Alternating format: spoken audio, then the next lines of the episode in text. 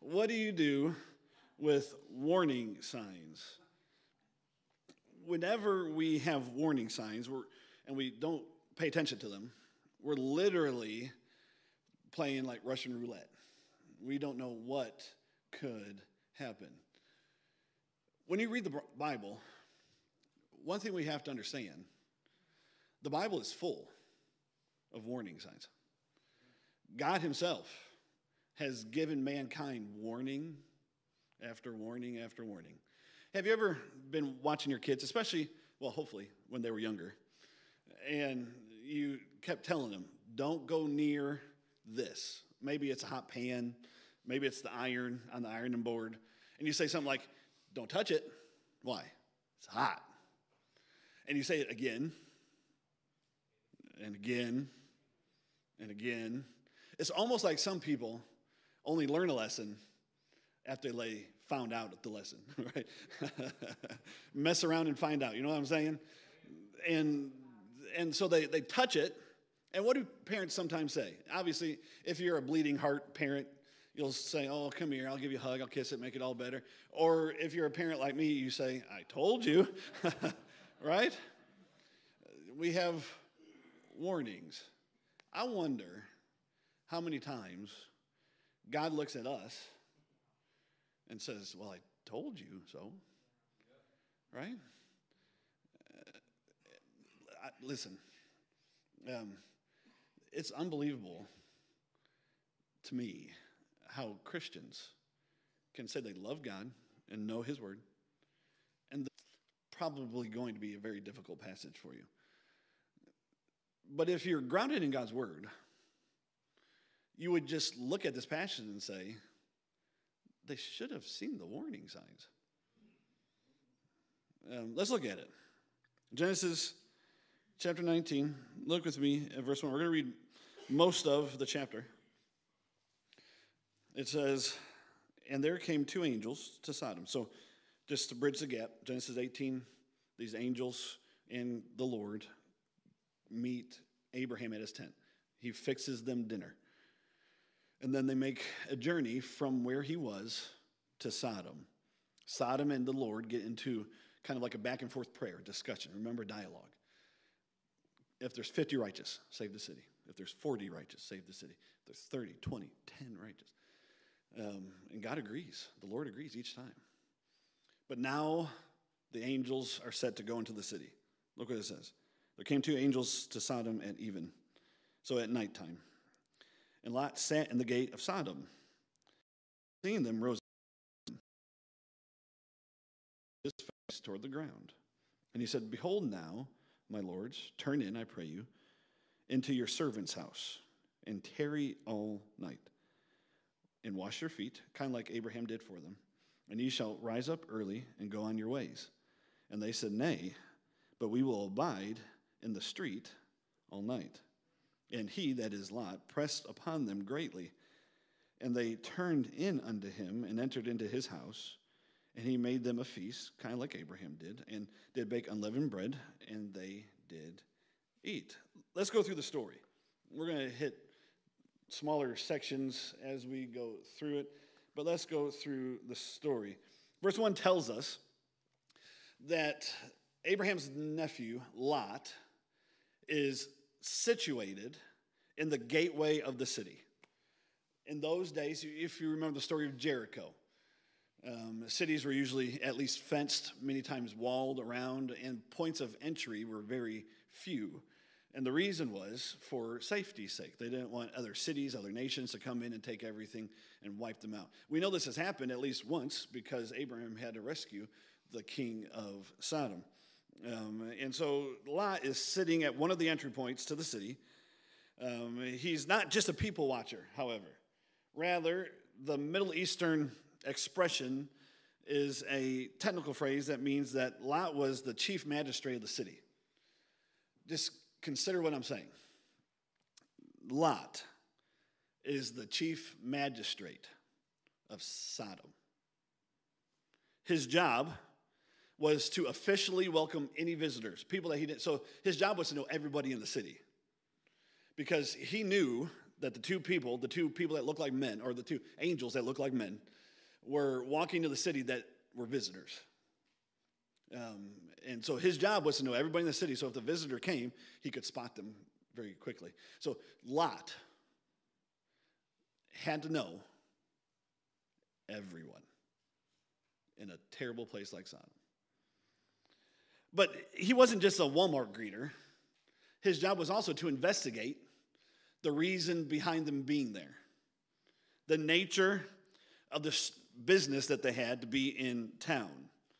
It was also his job to administer justice, discerning disputes. So if someone in the city had a problem with a neighbor, they would go to Lot first before going to a higher authority in the city. Lot carried out duties that were much like a mayor, maybe a justice of the peace. So we see that Lot had not only pitched his tents near Sodom, remember that story? Not only had he moved into Sodom, but he had risen to position of distinction and authority in Sodom. It was also his job to um, uh, be kind of the arbiter of some of the city's goods so he could do business there as well. So these terrible people trusted Lot with their money. As we will later see, Lot has lost all sight of basic spiritual principles, and that there were more of Sodom and Lot than Lot and Sodom. The city had infected the man more than the man had infected the city. Immediately, we notice that Lot offered hospitality to these two men. Out in the of Sodom, the house round, both old and young, all the people from every quarter. And they called unto Lot and said unto him, Where are the men which came into thee this night? Bring them out unto us that we may know them.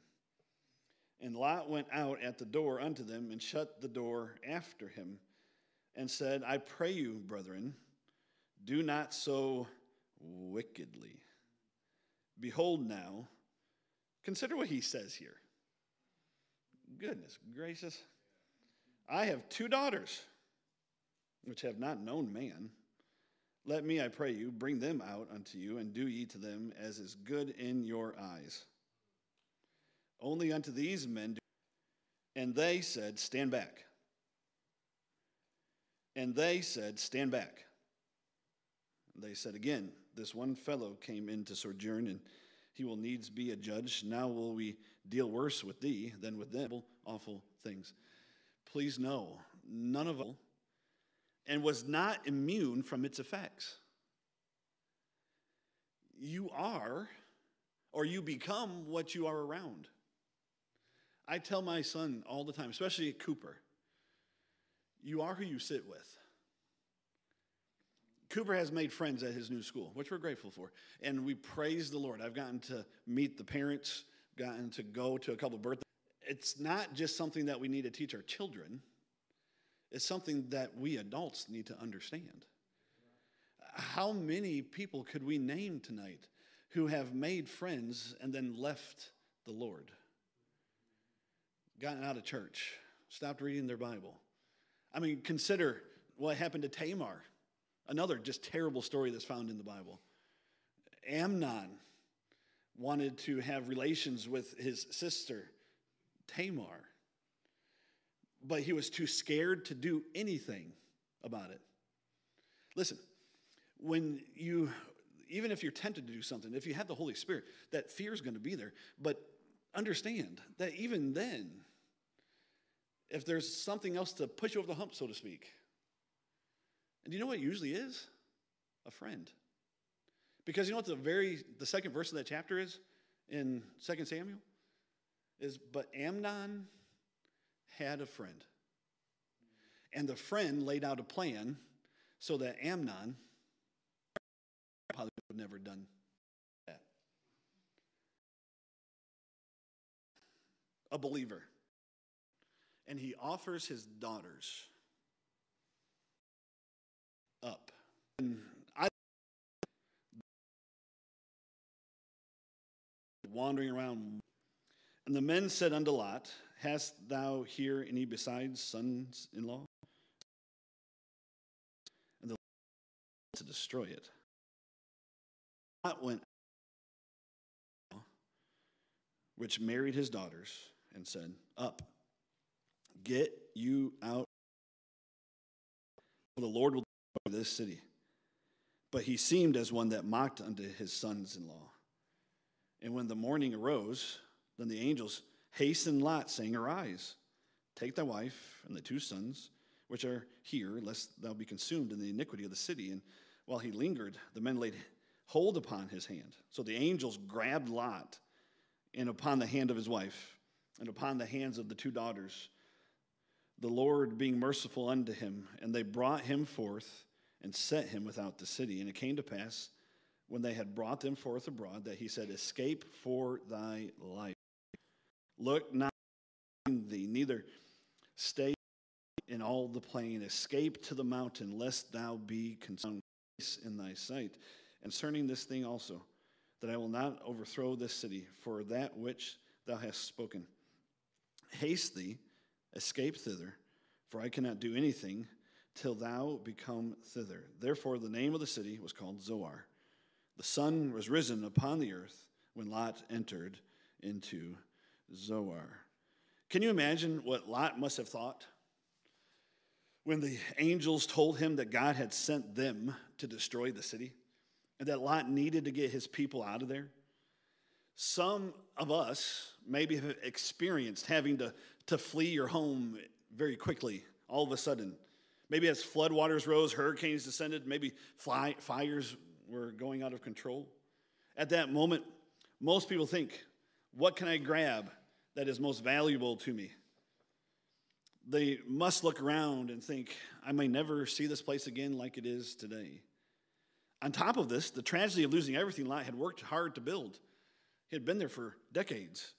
He was struck with the reality that he had not been able to influence anyone in God's direction. Consider the weight of that moment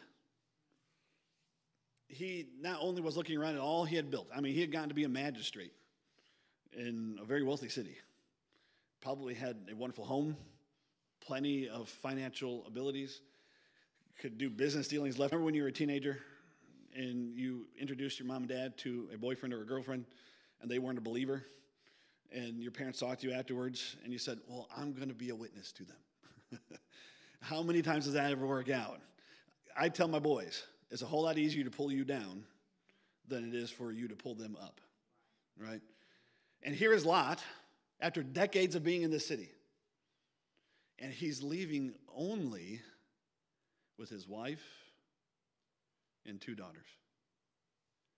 Not even his sons in law want to come with him. They think he's crazy. None of his friends want to go. None of his business partners, none of the other government officials, none of them want to go with him. And he's struck with the thought I've wasted my life. Friend, I have done a lot of funerals. I have been at a lot of deathbeds. I have seen more people than I care to take their last breath. And in the quiets of the moment beforehand, I have heard the sad pleas of dying people say things like, My priorities were all wrong. I should have lived differently. I was a terrible father. I was a terrible mother. My grandkids don't know Jesus. Preacher, share the gospel. Do you know how many times I've heard from a family member share the gospel? Our family needs Jesus. Friend, they need Jesus, and you have Jesus. They don't need me, they have you. Hear me. Lot had spent his whole life living in a city that had his heart. And now he's pulling, being pulled away by force with nothing in his hands. with a sad realization I've missed the opportunity. As they leave, we all know the story. As they leave, um, we see what happens to Sodom. Look with me at verse number 24. Then the Lord rained upon Sodom and upon Gomorrah brimstone and fire from the Lord out of heaven. And he overthrew those cities and all the plain and all the inhabitants of the cities and that which grew upon the ground. But his wife, Lot's wife, looked back from behind him, and she became a pillar of salt. And Abraham got up early in the morning to the place where he stood before the Lord, and he looked toward Sodom and Gomorrah and toward all the land of the plain, and behold, and lo, the smoke of the country went up as the smoke of a furnace. And it came to pass, when God destroyed the cities of the plain, that God remembered Abraham and sent Lot out of the midst of the overthrow when he overthrew the cities in which Lot dwelt. The family of Lot fled in the wee hours of the night and made their way to Zoar as the sun was rising. As they approached Zoar, Lot's wife couldn't resist any longer and she looked back at her home. The angels had drugged them out of the city limits and urged her to flee across the plain and told her, and Lot and the girls, don't look back. But her heart remained in the doomed city, and she doomed herself with that backward glance. Jesus would even talk about this in Luke chapter 17, verses 32 and 33, when it says, Remember Lot's wife. Whosoever shall seek to save his life shall lose it, and whosoever shall lose his life shall preserve it. When God destroyed Sodom and Gomorrah and the other cities of the plain, that region of the lush Jordan River sank into a giant hole that is at the southern end of the Dead Sea today. It is now literally the lowest place on the entire earth 1,400 feet below sea level. People wonder what process, what power of God used to inflict this kind of destruction. Some suggest maybe a volcano erupted and just that was the target. But no evidence points to this in that area. There's no um, lava remains or anything. Some suggest that the fire which rained down from heaven was lightning. Others suggest that there was a huge explosion of highly inflammable materials including sulfur, which may have been deposited in the ground. We are told that there were tar pits in the area in Genesis 14. We don't know the processes God used to destroy the city, but we do know that the event was so dramatic that Abraham witnessed glowing plumes of smoke from his camp in the mountains over 20 miles away. Abraham must have feared that Lot and his family were completely dead. I mean, the last he knew, they were going in to destroy the whole city. But verse 29 reminds us that they were saved not because of them, but because God remembered Abraham. What an ugly and tragic scene this is, and yet God showed grace to Lot and his family we'll get to more of them here in a moment. But right now, I want to answer two questions. We have time to do so. Two difficult questions, at least for some. The first question is why was Sodom and Gomorrah destroyed? I mean, we saw a number of times where it says that it was destroyed for their great witnesses, uh, uh wickedness, that it cried unto the Lord, um, which is an interesting word picture. Um, that it's almost like God hears the noise level of sin. Uh, it's a reminder that God knows everything. And though you try to hide certain things from the Lord, God sees it, God knows it. And it's almost like, even if it's a silent thing, God can hear it. Isn't that interesting? But why did God destroy Sodom and Gomorrah? What was the sin or sins that led to its destruction? According to Genesis 19, the sin involved, at the very least, homosexuality. The very name of that ancient city has given us the term sodomy in the sense of what happens between men, whether consensual or not. Clearly, homosexuality was a part, but was that the only reason? I believe some scripture sheds light. If you want to, you're welcome to. Um, join me in Ezekiel chapter number 16. Ezekiel chapter number 16. We're going to start in verse number 48, and we'll read three verses. Ezekiel chapter number 16.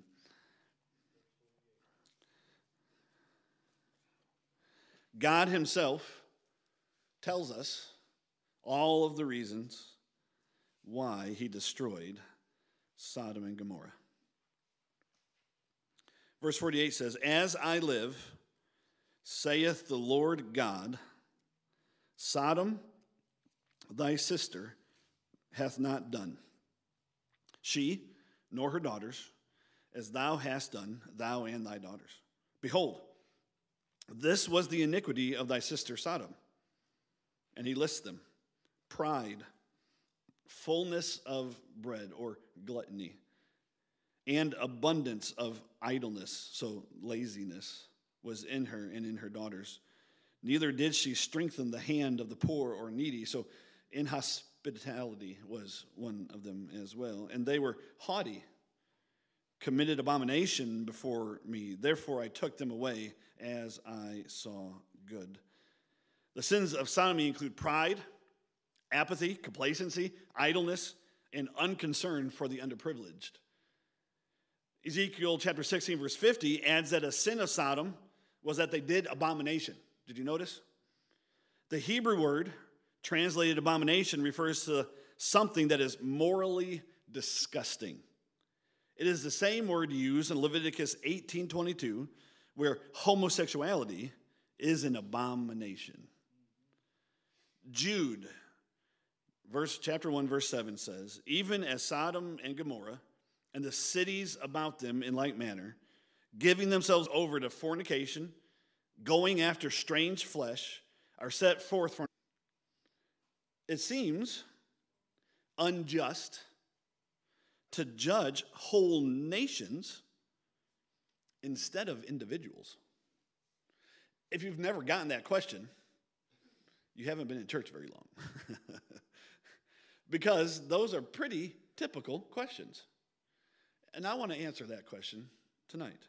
I hope that you'll pay attention.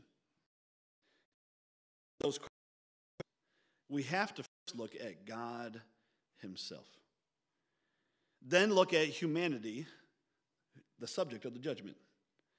The first step is to remember God is God. And this is not a cop out answer. And God doesn't need our permission or our okay to do anything. God is God, and He's the right and wrong. Is good and what is sin. His opinion proof. He defines right and wrong, and he does it. Never has defined right and wrong after our culture or other culture. He simply defines what is right and what is wrong. Us, God comes in and he unapologetically asserts his right to judge, his competency to judge, and his title as judge. Friend, Christians, it should be as simple as we are people who trust who he is. We know he is slow to anger. We know that he's faithful. Tempered. He doesn't wake up on the wrong side of the bed. His judgment is an expression of his righteous character, always. He can't do anything but be righteous. We often see wisdom and God's judgment coupled together in Scripture. For example, Romans 11:33 it says, "Oh, the depth of the riches and wisdom and knowledge of God. How unsearchable, listen, are his judgments." Judgments, wisdom. The judgment. It's this. We have this habit of assuming that our sense of fairness, hear me, we have this habit of assuming that our sense of justice should be the standard of fairness and justice. But when we speak like this, we give the impression that there is some moral code that exists outside of our God. If you will, even above God. And God Himself is answerable to that moral code of what's right and what's wrong. God is only righteous insofar as He conforms to that moral standard. At least that's what some people think. You see this.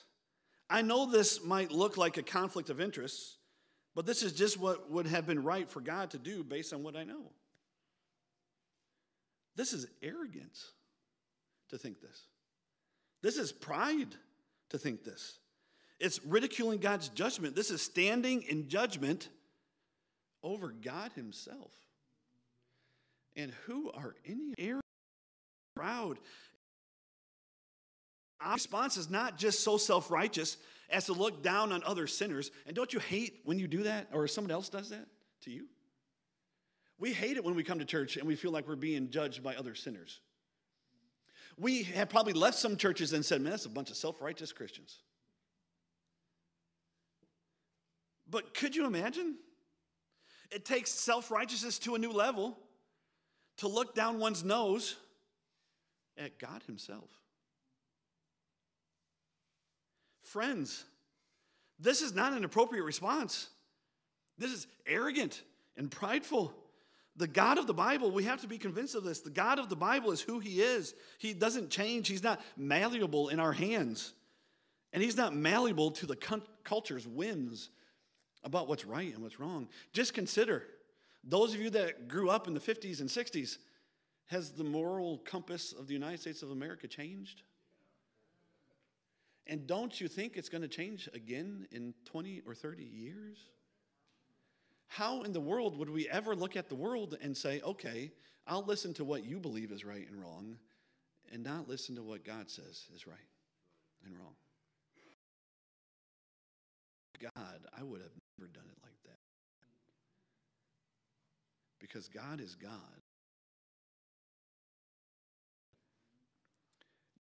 Be taken in a piecemeal way.